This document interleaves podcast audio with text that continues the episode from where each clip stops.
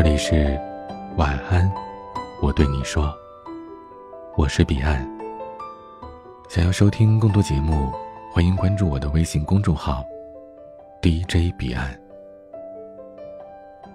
作为高管公司的猎头，每次我们为客户选择公司的 CEO 的时候，我们都要向数十位我们之前面试过但是没有录用的候选人通知被拒绝的坏消息。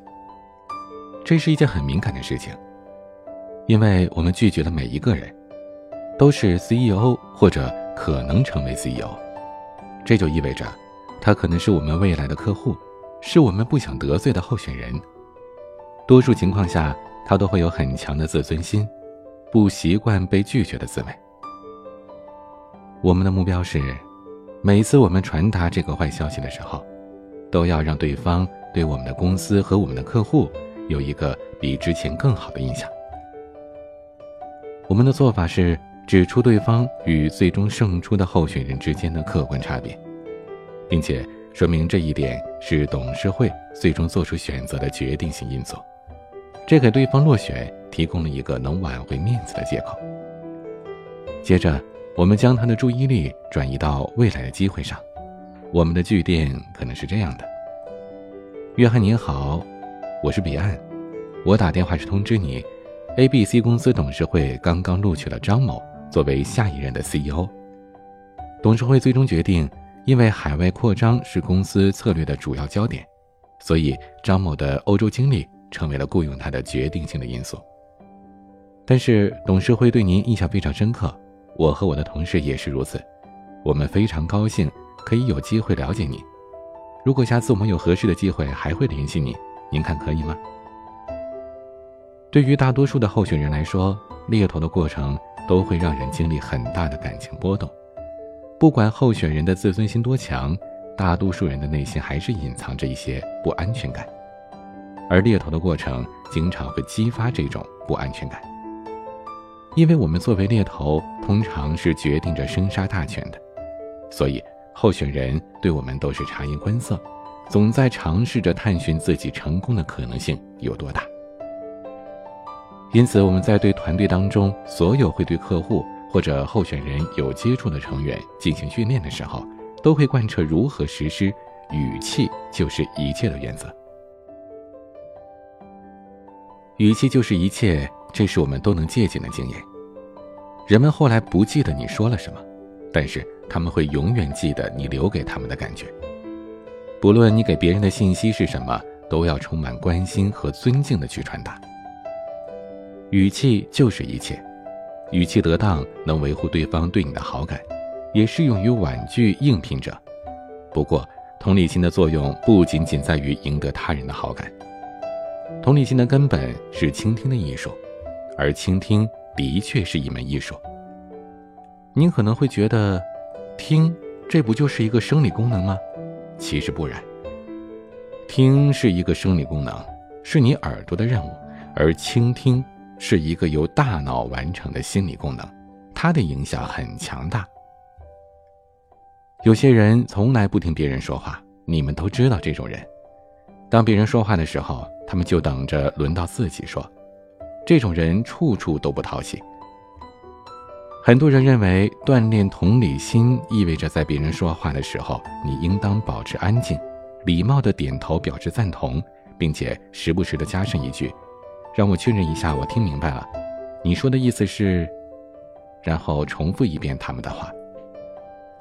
这就是语气就是一切的良好范例。但是同理心远不止倾听别人那么简单，同理心还在于与交往的人诚心。美国前总统比尔·克林顿是一个出色的男人，也是一个传奇式的沟通者。他非常擅长赢得朋友，影响他人。你们知道人们谈他最先说的是什么吗？当你和他在一起的时候，你会觉得他真的理解你，他给你百分百的注意力。我的一生当中一直都对他人的故事感兴趣。他在自传当中写道：“我想了解他们，理解他们，感受他们。”我十分赞赏励志演说家奥斯马说的这段有关克林顿很简单的话。当时克林顿刚刚在一个会议上做完了一段电视讲话，讲话结束之后，克林顿总统开始接受提问。在提问者当中，有一位女士讲着一口蹩脚的英语。当天早些时候，她拿起了话筒提问，长篇大论地讲了好几分钟，没人听明白她想问的是什么，大家都哄堂大笑。而当克林顿的提问时间开始了，他再次举起手来问问题，主持人示意他要控制时间，言简意赅。这位女士接过麦克，又开始碎碎念。这次似乎还是没人能听懂她说的是什么，人们开始哄笑起哄，鼓掌，鼓道长让他别说了。几分钟之后，主持人切断了他的麦克，把提问时间交给了别人。人们热烈地赞成了主持人的做法，毕竟没人愿意当着总统的面出丑。我们大家都在笑，不赞同这位女士的做法。但只有一个人没笑，那就是克林顿。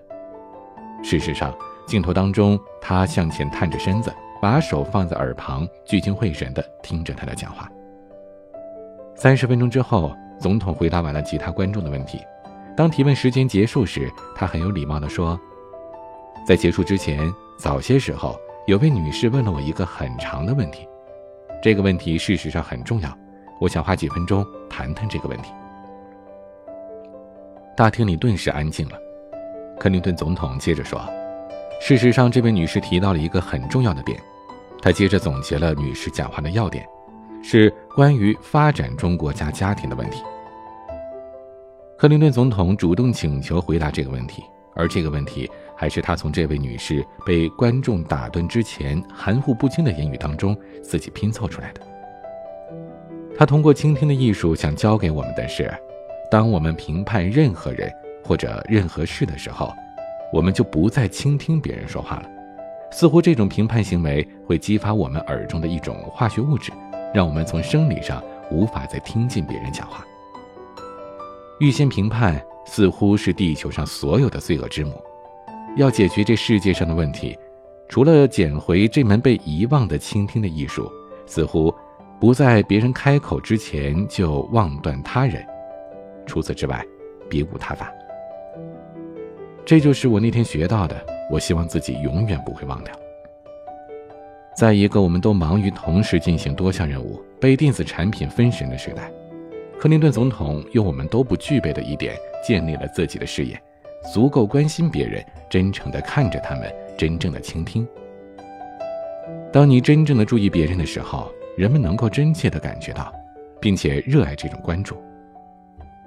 通过给我们生活当中的每个人百分百的注意力，我们可以创造更深厚的联系，而这意味着，在别人讲话的时候，主动观察别人，解读他们的肢体语言，感受他们话语背后的信息。每个人都有自己的长处，每个人都有值得别人学习的地方。今夜的睡前话题是：你会怎么拒绝别人的请求呢？您可以发送评论到下方的留言区。今天的分享就到这里，欢迎加入 QQ 互动群四九四四四九幺幺六，QQ 静听群五八三五四七七幺二，微信群请加管理员微信彼岸家族的全拼，微博和公众号请搜索 DJ 彼岸添加关注。今天的玩具是 Rainbow 计划的二十一。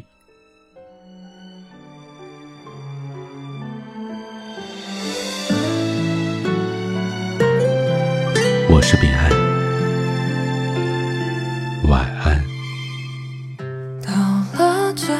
年纪，还有什么看不清？来往的人寒暄几句，不过随口一提。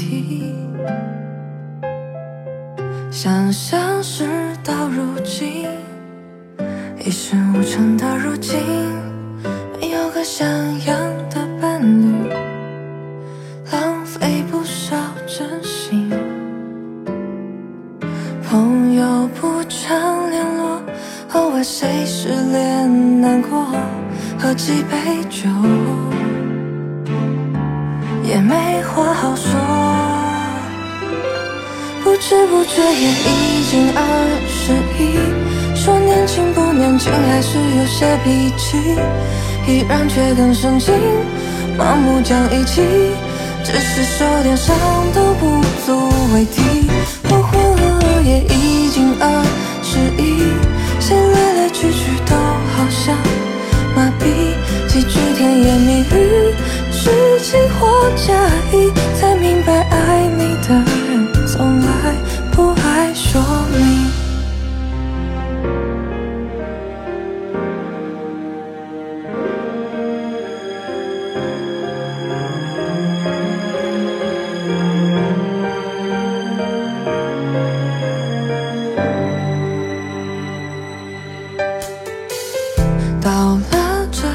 年纪，难免有不少秘密，人前多光鲜亮丽，其实都不像自己。生活常不如意，还不是要依赖家里。曾经满口的爱情，现在不知在哪里。还是不够聪明，否则怎么会叹气？曾经的死心塌地，现在连名字都忘记，不知不觉也已经二十一，有好多话不知说给谁听，给他发条简讯，迟迟没有回应，久了反而心中更平静。也已经二十一，掉了也不一定有人注意。一个人看电影，一个人散心，心有余力就拿来安慰自己。